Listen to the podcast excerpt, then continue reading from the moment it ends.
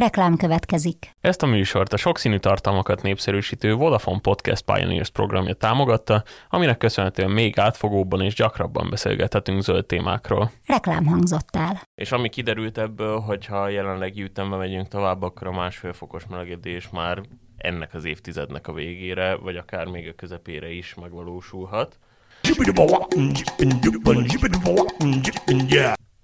Lányi Őrs kollégámmal köszöntöm az öldövezet hallgatóit, újabb hírelemzős adást veszünk fel, és a mai műsort az gyakorlatilag egyetlen hírnek fogjuk szentelni, ami így zöld témában az elmúlt hetet azt eléggé tematizálta, ez pedig az IPCC, vagy magyarosan IPCC-nek a legújabb giga jelentése, ez egy több részből álló klímaügyi jelentés, és ös, úgy nagyjából, ha egy röviden összefoglalod, aztán úgyis belemegyünk a részletekbe, mik a legfontosabb megállapításai ennek a dokumentumnak.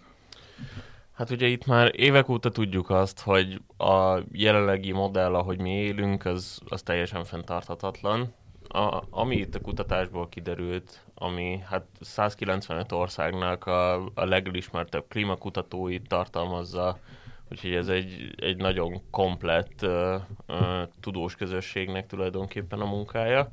Ami kiderült ebből, az az, hogy 125 ezer év távlatából az éghajlat legmelegebb évtizedén vagyunk túl, ami hát már a hétköznapjainkra is kihat. Az emberi tevékenység az olyan mértékben gyorsítja az éghajlat felmelegedését, mint eddig még soha bár még százszázalékosan nem lehet azt kihúzni, hogy meg tudjuk ugrani a másfél fokos melegedés, vagyis hogy tartani tudjuk ezt a limitet, de ehhez olyan, olyan elképesztő munkára lenne szükség, ami hát a jelenlegi tempóban egyelőre nem nagyon látszik. Ürge Varsec Diana például azt mondta, hogy 40-70 százalékkal lehetne csökkenteni az üvegházhatású gáz kibocsátását a kereslet csökkentésével, de hát egyelőre nem ezt látjuk. Úgyhogy ez, ez nem, nem tűnik annyira, annyira fenntarthatónak. És ami kiderült ebből, hogyha jelenlegi ütembe megyünk tovább, akkor a másfél fokos melegedés már ennek az évtizednek a végére, vagy akár még a közepére is megvalósulhat. Ö, az, az is kiderült még, hogy nagyjából 3,5 milliárd ember mindennapjait érinti a klímaváltozás ilyen szempontból, és ugyanitt érintve van Európa, Kelet-Európa, Dél-Európa is, de azért azt általánosságban el lehet mondani, hogy nem azokat érinti leginkább a klímaváltozás, akik ennek a fő okozói. Szóval itt a, a, az érzékeny társadalmi csoportok, a leszakadt országok például ilyen szempontból sokkal inkább ki vannak téve, Ugye ez is kiderül, hogy jelentősen újra kéne gondolni az étkezési szokásainkat is, ugyanis a mezőgazdaságra is nagyon erős hatása lesz az átalakulásnak, és hát teljes mértékben szélsőségesé válhat az időjárásunk is, amit már tapasztalunk az elmúlt években. A csapadék mennyisége az drasztikusan megnőhet az elkövetkezendő években, és hát a, a hőhullámok, a páratartalom, és a hőmérséklet is erős emelkedésnek néz elébe. Itt akkor egy kicsit a, a háttérről talán beszéljünk. Ugye egyrészt említette Dürge Fors az Diana nevét, aki egészen kimagasló klímakutatónk, illetve ugye az IPCC munkacsoportjának a, az alelnöke, ugye magyarként benne van, elég fontos munkát végez. És akkor egy kicsit talán beszéljünk erről az IPCC-ről, mert szerintem nagyon-nagyon sokat lehet, nem csak most, hanem, hanem az elmúlt években is nagyon sokszor lehetett hallani ugye a sajtóban ezt a, ezt a nevet, ezt a rövidítést, de ez nem biztos, hogy, hogy annyira ismert ennek a csoportnak a, a munkája. Ugye ez egy éghajlatváltozási ö, kormányközi testület, az ENSZ-hez tartozik, de ugye abszolút tudományos alapú, és ugye döntéshozói feladata nem igazán van, tényleg a tudományos tényeket mutatják be, és ugye kiadnak bizonyos időközönként jelentéseket. Ennek ez a mostani, ez egy úgynevezett ilyen giga jelentés, több részből áll, ez a hatodik ilyen, nyolc éven át készült, és összefoglalja ugye az elmúlt időszaknak a legfontosabb klímaügyi felismeréseit, eredményeit, a lehetséges megoldásokat. Ugye itt azt érdemes kiemelni, hogy itt az adatok, amikkel dolgoznak, ez 2020-ig terjedően van meg, szóval itt az elmúlt néhány év, ami Hát változásokkal teli volt, gondolok itt a Covid-ra, vagy éppen a háborúra, ezek az adatok még nincsenek benne. Igen, így van, és uh, arra is érdemes kitérni, hogy ugyan ez elvileg nem egy politikai testület, azért uh, hát elég nagy ráhatása van a politikának, ugye. Te uh, meghallgattad azt a sajtótájékoztatót, amit a másfél fok mm, szervezett ezzel kapcsolatban, ott mit mondott Ürge Forsasz Diana? Hát igen, ugye van egy olyan általános kép az emberek fejébe, hogy ugye elkészülnek ezek a jelentések, de ennek a hátteréről keveset tudni. Amit fontos kiemelni, hogy akik kutatók ebben dolgoznak, pénzbeli megbecsülést ezért nem kapnak, szóval fizetés, ez nem, fizetéssel ez nem jár, ez tulajdonképpen maga egy elismerés, hogy ennek a bizottságnak a tagjai lehetnek Viszont azért az látszik, hogy egyre kevésbé mm, fogalmazzák meg olyan szélsőségesen vagy drasztikusan ezeket a megállapításokat, amit Ürge Borses Diana is említett ezen a sajtótájékoztatón, hogy mint hogyha kicsit eltűnt volna az él a, a tudományos közösségből ilyen szempontból.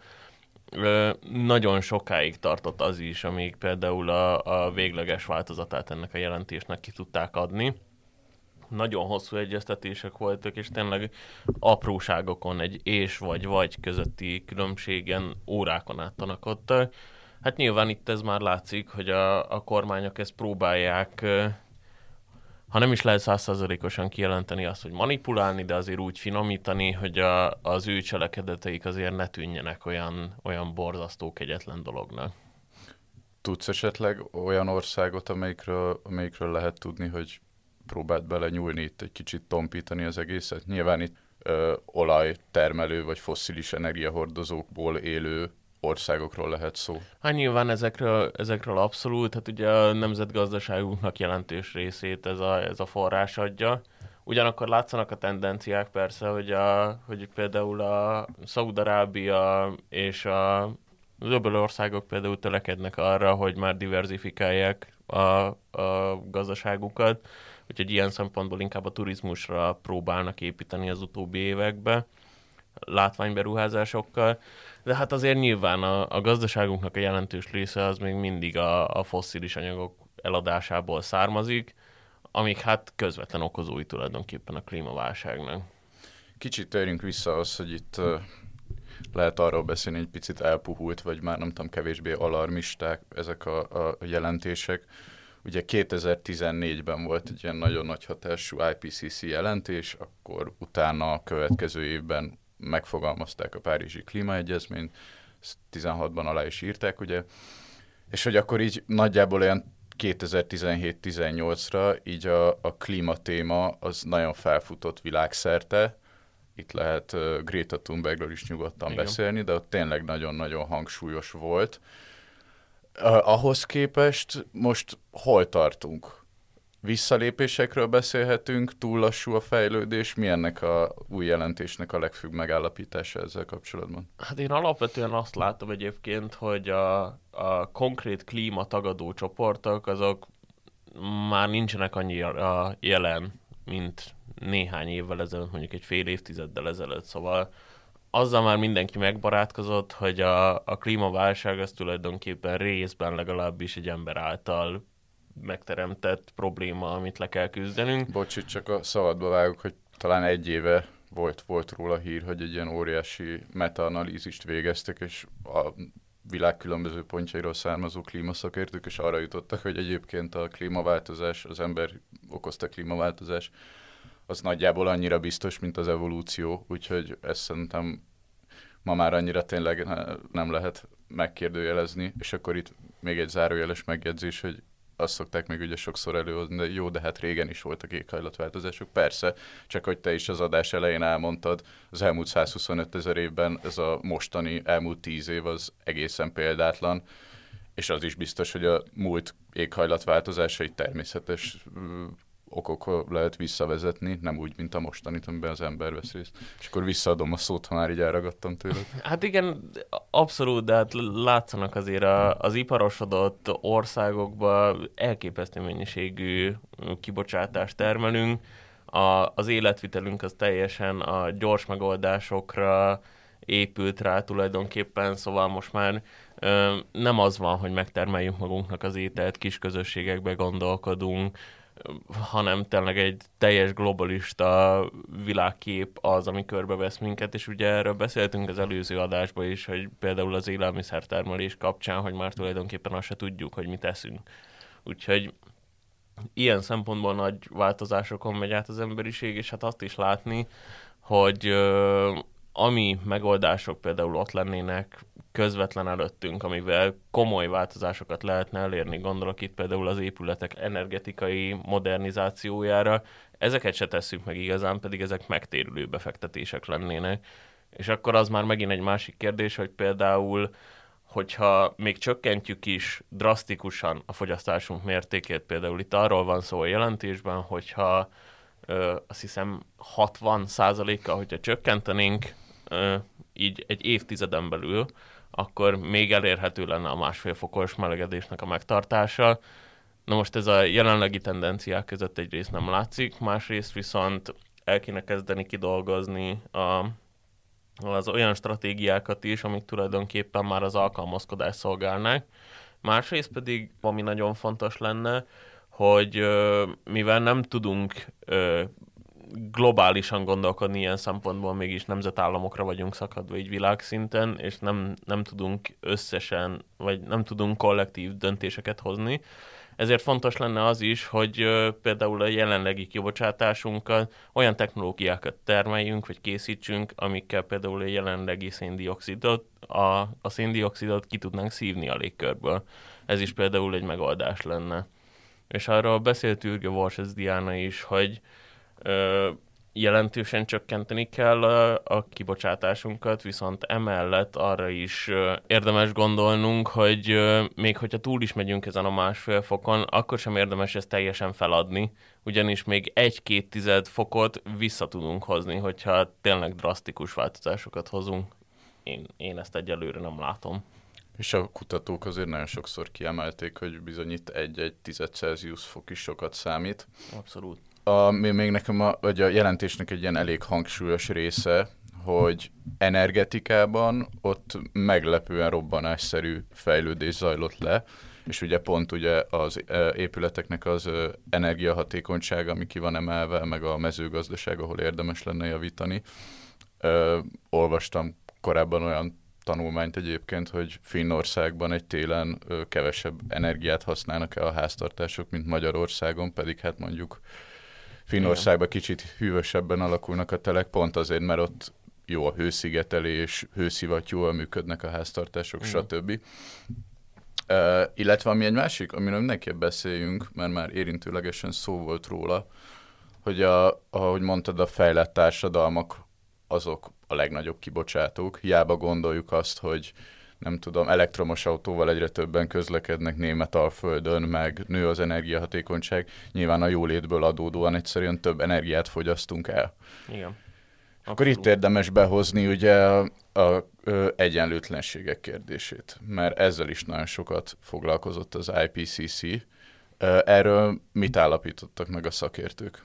Mindjárt mondom ezt is, csak még egy kicsit visszacsatolnék, hogy ugye jóléti államokban már látni, hogy például a, a napelemeknek a száma drasztikusan megugrott, ahogy a szélenergia is egyre népszerűbb, az elektromos autók megjelennek, ugye itt egy ez nagyon népszerű lett, viszont azt látni, hogy a, az ezekhez szükséges ritka földfémek készlete az például elég szűkös.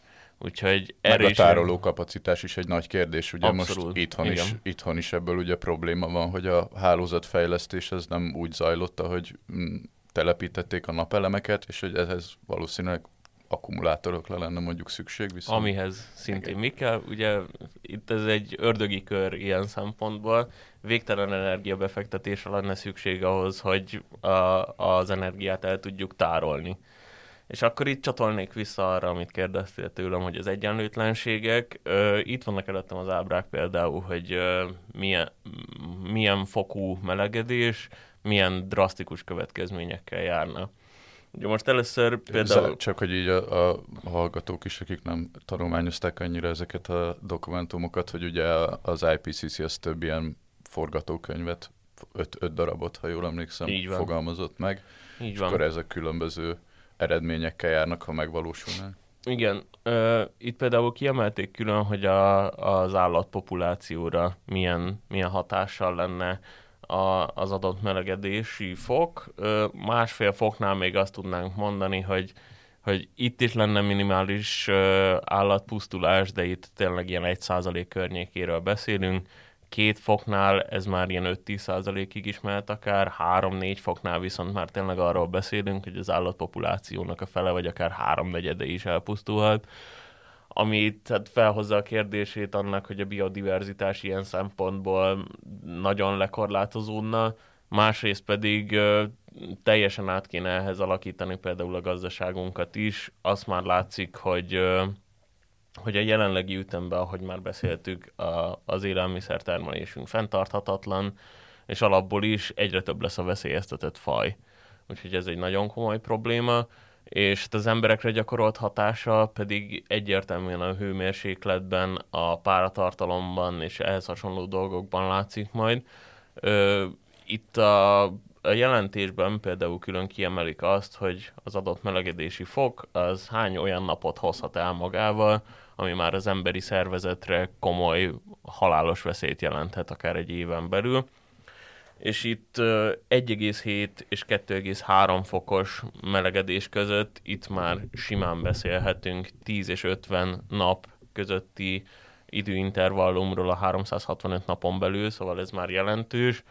4,2 és 5,4 fok között pedig hát ez már, a, ez már az év felében megvalósulna, és itt is nagyon érdemes kiemelni a különbséget az egyes kontinensek között.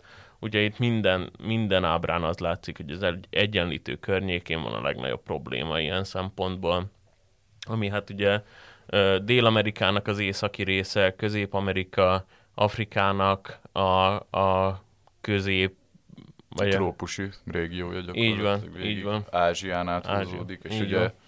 Itt elég sok fejlődő ország van, amelyik mondjuk nem, nincs, nincs meg hozzá az anyagi forrása, hogy, hogy mérsékelni tudja ezeket a hatásokat. Hát igen, és, a, és hát az is látszik, hogy a, az élelmiszeriparra is teljes, az élelmiszeriparra is súlyos hatása lenne. Itt például a kukoricatermelést és a, a halászatot emelik ki külön. Drasztikus tényleg. Számokban is nehéz megállapítani azt, hogy itt milyen pusztulás jönne, de hát tényleg, ami már terméshozam reális. jelentősen visszaesik, kevesebb a lehalászható hal, rák, stb.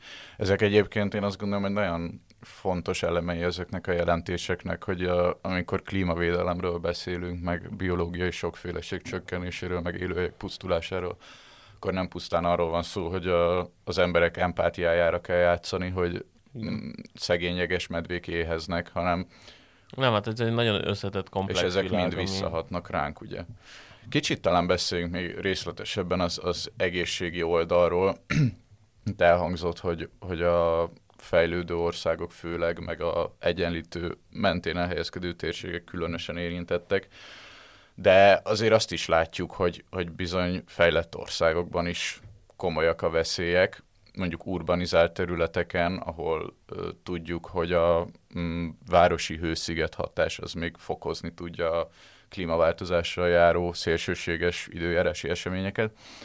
Hát nem kell nagyon messzire menni az időben. Idén nyáron elképesztő meleg volt szerte Európában, és egyes becslések szerint ezrek korai halálát okozta.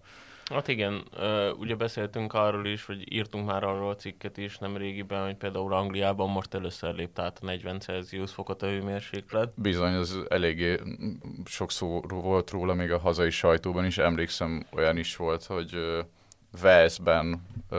volt egy ilyen mezőgazdasági kiállítás, és a sertéseket ott például hideg vízzel kellett locsolni, meg árnyékolni, meg ventilátort beszerelni. Úgyhogy ha már szó volt egyébként, a, hogy a gabona termesztésre hogyan hathat az éghajlati átalakulás, akkor ezt az oldalt is elmondhatjuk, hogy egyébként a haszonállatokat is ugyanúgy megterheli, hogyha Abszolút. nagy a hőség mondjuk. Ha már itt a hőségnél tartunk, akkor, akkor azt is elevenítsük fel, hogy ugye a globális felmelegedés az, az nem pusztán forró napokat jelent, hanem egyéb ö, szélsőséges eseményekkel is tud járni. Ö, milyen ilyen extremitásokat emel ki ez a jelentés. Hát ugye itt a gletszereknek a, az olvadására is felhívja a figyelmet. Ugye nem régiben írtunk például cikket arról, hogy az Antarktiszról egy há, e, három budapestnyi jégtábla szakadt le, ami miatt egy kutatóállomást is át kellett telepíteni egy másik helyre, és hát komoly veszélyt jelenthet ez még a későbbiekben, és ez nem egy egyedülálló példa. Er, en, ennek abszolút lehet tendenciája az elkövetkezendő években, és hát a, a permafrostból is amiről már tudni, hogy komoly, komoly baktériumok és komoly vírusok szabadulhatnak ki, ami akár következő járványok elterjedéséhez is vezethet amit hát nem szeretnénk újra átélni, ahogy láttunk így az elmúlt évekből.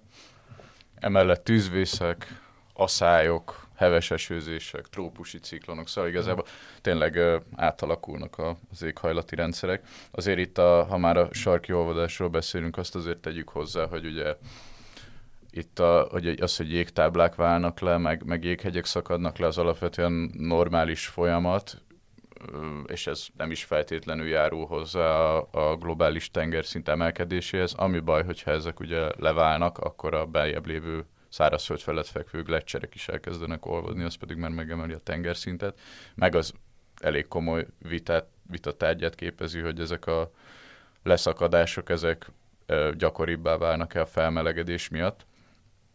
De ha már itt tartunk a, a, a óceánok kérdésénél, ezzel kapcsolatban ugye megállapítja a jelentés, hogy például ugye a savasodás ez egy komoly probléma, illetve a, a tengerszint emelkedésével kapcsolatban, hogy korábban lakott területeket Igen. el a víz.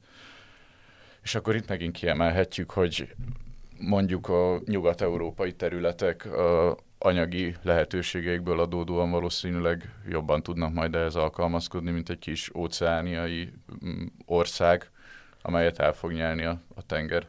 Hát abszolút, viszont azért az is látszik, hogy azt például az előző adásban Velence kapcsán említettük, hogy itt, itt igazán nagyvárosok is veszélyben lesznek. Gondoljunk New Yorkra, Velencére, tényleg, szóval ez nem csak a, nem csak a kisebb, vagy a, a leszakadottabb országokat érinti, itt bizony komoly felelőssége lenne a, a már vagyonos országoknak is a, a megelőzésben, hogyha még erre van mód a, az IPCC tevékenysége kapcsán azt érdemes kiemelni, hogy már több mint 30 éve készítenek ehhez hasonló jelentéseket. Nyilván ez az egyik legnagyobb hatású ezek közül, hiszen egy nagyon, nagyon aktuális és egy nagyon komoly inter, időintervallumot fog át, de már 1990-ben megjelent az első értékelésük, és már ebben felhívták a figyelmet arra, hogy milyen komoly veszélyeket tartogat a klímaváltozás, és hát lényegében az látszott, hogy hát ha nem is három évtizeden keresztül, de két és fél évtizeden keresztül, mint hogyha kicsit homokba dugtuk volna a fejünket ilyen szempontból. Hát igen, igazán csak a már említett 14-es, 2014-es jelentés volt az, amelyik olyan valóban megmozgatott embereket, Azóta egyébként, mintha egy kicsit így leülne. Én azt, azt vettem észre, hogy ugye itt a Párizsi Klímaegyezmény kapcsán volt egy ilyen nagy felfutás, akkor ott nagyon sok emberben volt egy ilyen húrá optimizmus, hogy most aztán változtatni fogunk a, a dolgok alakulásán. És akkor ott, amikor felléptek a Thunbergék, meg itt tényleg látszódott az, hogy most már ez egy, ez egy közbeszédet, meg akár mondjuk választásokat formáló téma, akkor ugye beütött a Covid, akkor Igen. egy picit így háttérbe, ker- háttérbe került ez az egész, akkor már a Covid alatt felmerült, hogy majd a újraindulás után a zöld irányba kellene elmozdulni. Ez egy tökéletes lehetőség lett volna. És mégsem történt meg. Ugye az volt róla kimutatás, hogy azt hiszem 2020-ban a kibocsátás az végre elkezdett csökkenni, nyilván amiatt, mert mondjuk jó, le, csökkent a forgalom, meg az Igen. irodaházakat nem fűtötték fel, stb. Hát ilyenkor tapasztaltuk azt is, hogy például Budapesten léglegezhető volt Igen. a levegő. Igen. Hát nem gyakran történik meg. És aztán ez vissza is állt a korábbi szintre, sőt, egyébként a, a jelentés szerint nőtt ugye a kibocsátás. Most itt Európa kapcsán egyébként pont az ukrajnai konfliktus miatt merült fel ismét, hogy lehetne erősíteni a zöld átállást. Nyilván itt geopolitikai okai vannak, hogy fel lett ismerve, most már végérvényesen, hogy az orosz gázfüggőség az nem biztos, hogy jót tesz Európának. De egyébként, bocsi, hogy itt a szabadba vágok, viszont itt is érdekes volt a sajtótájékoztató, amint végighallgattam, hogy a, például az ukrán képviselő felvetette, hogy ugye itt az öt lehetséges szenárió kapcsán bizonyos töréspontokat be, berajzoltak ebbe az ábrába, és itt a, az ukrán kutató felvetette, hogy a, az orosz invázió is lehetne egy ilyen töréspont, viszont ezt elvetették. Igen, azért ez látszódik, hogy itt a politika az egyre jobban, még pont a 14-esnél egyébként én olvasgatva én azt érzem, hogy ott valahogy így tényleg szabadobban tudtok mozogni a, a tudósok, és hogy mostanra azért itt is, itt is megjelent a befolyás. Amint hogyha egy belenyugvás lehetne látni ilyen szempontból a, az emberek kapcsán, mert ugye volt egy húrá optimizmus a Párizsi Klímaegyezmény elfogadásakor, viszont most, hogy már tényleg évente összeülnek a, a vezető országok, hogy áttárgyalják a klímakérdést, azt látni, hogy magánrepülőgépekkel érkeznek ezekre a konferenciákra, ami hát teljes mértékben elvesz a hitelességből. Meg az is az igazság, hogy szerintem az, az alarmizmus, meg a nagyon extrém kifejezések, meg megállapítások azok egy kicsit, mintha kezdenének kiüresedni. És emellett ott van, hogy ugyanaz energi- energetikában ott tényleg lehet látni, hogy a fosszilisek felhasználása az csökken, de hogy tényleg nagyon sok területen még mindig ugyanott tartunk, mint mondjuk tíz évvel ezelőtt, ha nem rosszabb a helyzet. Fogjuk meg egy picit most a gazdasági oldalát, mert itt beszéltünk arról, hogy mondjuk egy fosszilis energiahordozók kereskedelméből működő ország számára nem éri meg rövid idő alatt leszerelni a kapacitásokat, de mondjuk pont az energetikában azt látjuk, hogy ugye a napenergia, szélenergia egyre olcsóbbá válik. Lehetséges, hogy eljön egy olyan fordulópont, amikor ezt mindenki felismeri, és mondjuk mint egy, nem tudom, második ipari forradalomnál későn indulók előnyével Szaúd-Arábiá hirtelen kiépít óriási ö, napelem kapacitást, és hatalmas lokális befolyása, vagy globális befolyása tesz? Nem lennék őszintén szava meglepődve, néhány hónappal ezelőtt például írtam egy cikket a, a szaudi projektek kapcsán, ami hát a sivatagba épített okosvárosról szól, végtelen fényűző módon, és itt például külön kiemelik a, a konstrukció kapcsán, hogy ez, hogy ez nulla kibocsátású lesz, és nyilván ez a kifejezés, ez már megint megkérdőjeleződik, hogy milyen szempontból nulla kibocsátás, de, de hogyha ezt tartani tudják, az például egy jó irány lehet. Ö, Viszont azért itt felvetődik az a kérdés, hogy a, a technológia készen áll-e már arra például a napenergia kapcsán, hogy ez egy, egy, egy boomon menjen át. Szerintem először is arra lenne szükség, hogy például az újrahasznosítás ilyen szempontból sokkal hatékonyabb legyen. Azt már látni például, hogy most néhány évtizedes életciklus után a napelemek többsége az a szeméttelepen végzi, és a, az újrahasznosítás... És az zárójeles megjegyzés, hogy nem egyszer elég veszélyes anyagokat is tartalmaznak ezek. Hát és, és hol, hol kerülnek elégetésre ezek az anyagok? Hát nyilván a leszakadt országokban, leginkább Afrikában. Ez egy nagyon komoly probléma vannak már bizonyos, hát ha nem is áttörések, de azért vannak kutatások, amik, amik már elég jó előjeleket mutatnak ennek kapcsán, az újrahasznosítás kapcsán, viszont azért ez egy nagyon, nagyon fontos lépés lesz, mielőtt ez tényleg elterjedtebb lehet. Ha már megint a fejlődő országok szóba kerültek, és korábban utaltam rá, hogy a jeges medvéket sem pusztán szívjóságból kell megmenteni, ugye a gazdagabb országoknak is azért lehetne motivációja abban, hogy, hogy segítsen a, mondjuk az akár trópusi területeken. Nagyon-nagyon régóta figyelmeztetnek rá a szakértők, hogy a klímaváltozás, ahogy élhetetlenné válik egy-egy régió, akár a átlaghőmérséklet emelkedése, akár a tengerszint emelkedése miatt, hogy ott bizony tömegek fognak felkerekedni, és nyilván a jobb élet reményében mondjuk épp Európa irányába indulni, és korábban nem látott migrációs válság alakulhat ki. Uh, hát em... ez még csak egy kis szelet volt, amit eddig láttunk a, a migrációs Igen. válságból, és már most is azért komoly nacionalista hangok jelentek meg ennek kapcsán. Ez a jövőben biztos, hogy csak fokozódni fog. Egyébként itt a hallgatók figyelmébe ajánlanám Kim Stanley Robinsonnak a könyvét, a Jövő Minisztériumát, ami itt egy, hát egy elég közeli jövőképet fest le a klímaválság kapcsán Itt uh, lényegében arról van szó, hogy India egyik területén, ami hát nagyjából akkora, mint több Magyarország, ugye itt a léptékek teljesen mások, itt a egy-két évtizeden belül egy nagyon komoly hőhullám jelenik meg, melynek hatására több tízmillió ember meghal. És hát itt felvetődik a kérdés, el, elkezdődik a vita. A, nagyon jól mutatja be a könyv, hogy a, a svájci kutatók, akik tényleg a hegyek lankái között mérik fel, hogy hogy is kéne kezelni ezt a klímaváltozást, és azok, akik tényleg átélik ezt az egészet, és ott vannak a 60 fokba akár, és a vízbe próbálnak túlélni, milyen elképesztő társadalmi különbségek vannak közöttük, és itt jön a könyvbe az a pont, hogy például India a globális kezdeményezésből, hogy most már tényleg állítsunk meg a klímaváltozást, vagy fordítsuk vissza, kiszáll, és azt mondja, hogy mivel teljesen mások a, a háttere az országoknak. Ugye a nyugati országoknak erre több, egyes esetekben akár több ezer évük is lehetett, mire idáig fejlődtek, viszont a, a leszakadottabb országok ugye hát sokszor gyarmatként voltak kezelve, és hát nem, nem várhatjuk el tőlük ugyanazt, amit például a nyugattól energetikai átállás kapcsán arról is ejthetünk amúgy szót, ha már ennél a témánál vagyunk, hogy nem feltétlenül csak a migráció szempontjából lehet ez probléma a nyugati országoknak, hanem adott esetben mondjuk konfliktusok is kirobbanhatnak, amelyekbe aztán bevonódhatnak.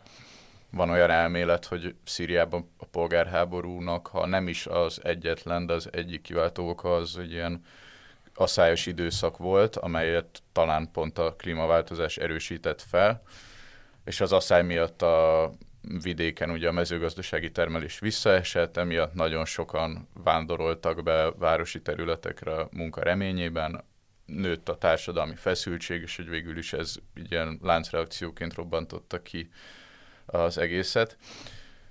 Kicsit, ha már így jól körbejártuk most ezt a témát, beszéljünk arról, mert erről egyébként a, a, a szakértők is, az IPCC is ö, kitért, hogy mennyire összefüggnek a, a dolgok. Itt például a jelentésben szó van arról, hogy a, azzal, hogyha városi közlekedést átalakítjuk, csökkentjük a kibocsátást, akkor azzal nem pusztán a globális felmelegedést tudjuk lelassítani, hanem például a városi légszennyezés is csökkenthető. Mekkora egészségügyi veszélyt jelent a bolygó átalakulása? Hát azt már most is látjuk, hogy például városi közegben a, az autó közlekedése, meg úgy az egész, az egész városi forgalom tulajdonképpen jelentős többlethalálozás jelent. Hát ugye nemrégiben történt választások kapcsán is felmerült már ez a téma például Budapesten, ugye a zöld vonal megjelenésével, és hát nem csak a városi közlekedésre kell ilyen szempontból gondolni, hanem például a globális ipart kiszolgáló repülés, vagy éppen a hajószállítás is egy jelentős szennyezési tényező ilyen szempontból, ami, amire például a jelentés kitér, hogy ezek abszolút dekarbonizálhatóak. Hosszú távon nyilvánvalóan, de ezek dekarbonizálható részei a gazdaságnak, amik hát jelentős, jelentős fejlődést tudnának hozni például a kibocsátás csökkentésben. Az IPCC szerint ugye gyakorlatilag a javaslataikat össze kell foglalni, akkor megelőzés vagy mérséklés, illetve alkalmazkodás, ez a kettő kulcsmozzanat. Viszont kiemelnek olyan megoldásokat, amelyeket ha nem is zsákutcának tartanak, de azt gondolják, hogy nem feltétlenül éri meg ezekben nagy erőket befektetni, mert rövid távon nem feltétlenül hoznak megoldást. Tudnál mondani ilyen technológiát, amit külön kiemeltek? Ö, hát a, az egyik lehetséges opció erre a szénkivonása lenne a légkörből. Ugye ez egy elég kezdetleges, kezdetleges folyamat még, és hát ami itt a, a gazdasági szempont még, hogy ez, ez nem egy gazdaságilag megtérülő beruházás. költséges, igen, Rendkívül tudom, költséges, és másra igazából nem is, nem is lenne használható, szóval nem egy, nem egy összetett dolog ilyen szempontból. Tulajdonképpen arra lenne jó, hogy túléljünk, de hát ez És tényleg nagyon sokat kell még fejlődni. Azt hiszem Izlandon egyébként egy pár éve talán egy ilyen létesítményt telepítettek, és ott jöttek az adatok, hogy több pénzt kell betenni, mint amennyi közvetett módon mm, származik ebből a rendszerből. Ö, viszont van biológiai megoldásunk. Növényzet, fák. Ugye ezt is kiemeli az IPCC. Akkor zárásnak még egy ilyen pár gondolat erejéig beszélgessünk erről a másfél fokról. Ez ugye a Párizsi klímaegyezmény kapcsán lett célkitűzésként megfogalmazva, hogy a iparosodás előtti időszak átlagához képest a század végére legfeljebb másfél fokos legyen a felmelegedés. Hát már egy ideje egyes kutatók ezt rebesgetik, és azért ez az IPCC jelentése szerintem megerősíti, hogy ez gyakorlatilag elérhetetlen céllá vált. Hát abszolút. Most, ha, ha jól emlékszem a számokra, akkor most tartunk nagyjából 1,1 foknál. Így van. És Ürge Borses Diana például azt mondta, hogy ha, ha minden célt betartunk, akkor olyan jelenlegi cél, akkor nagyjából olyan 2,8 foknál tartunk. Igen, a, egyre többen mondják egyébként, már a Párizsi Klímaegyezményben is benne volt ez a két fokos, hogy, hogy az talán egy fokkal tarthatóbb, mint ugye a másfél fok, de hát ez is nagyon messze van. És az az igazság, hogy már egyre inkább belekóstolhatunk, hogy, hogy milyen jövő is vár ránk, egyre több a szélsőség, nem csak a sokat emlegetett fejlődő világban, hanem Magyarországon is. Itt mondjuk főleg a nyala, nyarak azok, amik egyre elviselhetetlenebbek. És ez a 2100 ez olyan távolinak tűnik. Én azt, azt feltételezem, hogy sem te, sem én nem fogunk akkor már élni, viszont jönnek utánunk generációk, és Hát és ez, ez, szerintem ez az egyik legsúlyosabb pontja ilyen szempontból a jelentésnek, hogy akik ezt a jelentést megírják, azok már semmit nem fognak ebből tapasztalni. Akik viszont közvetetlen például a szüleik által értesülnek arról, hogy mi is zajlik jelenleg, azok viszont elszenvedői lesznek annak, amit, amit mi tulajdonképpen műveltünk. Ilyen szempontból Nyilván az előttünk lévő generáció az, az még egy, még egy komolyabb szennyező volt ilyen szempontból. Én úgy látom, hogy a mi generációnkban már van valamiféle törekvés arra, hogy, hogy tényleg csökkentsük és átalakítsuk az életmódunkat úgy, hogy ez már kompatibilisebb legyen, de hát ettől még mindig nagyon messze vagyunk.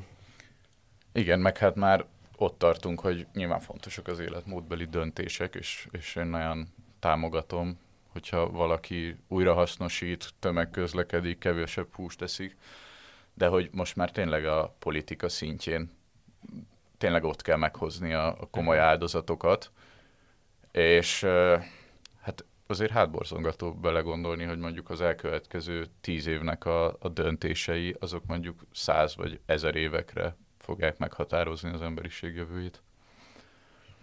Jó, hát ilyen pozitív gondolatokkal akkor le is zárhatjuk az adást, és jövő héten jelentkezünk újabb zöldövezettel.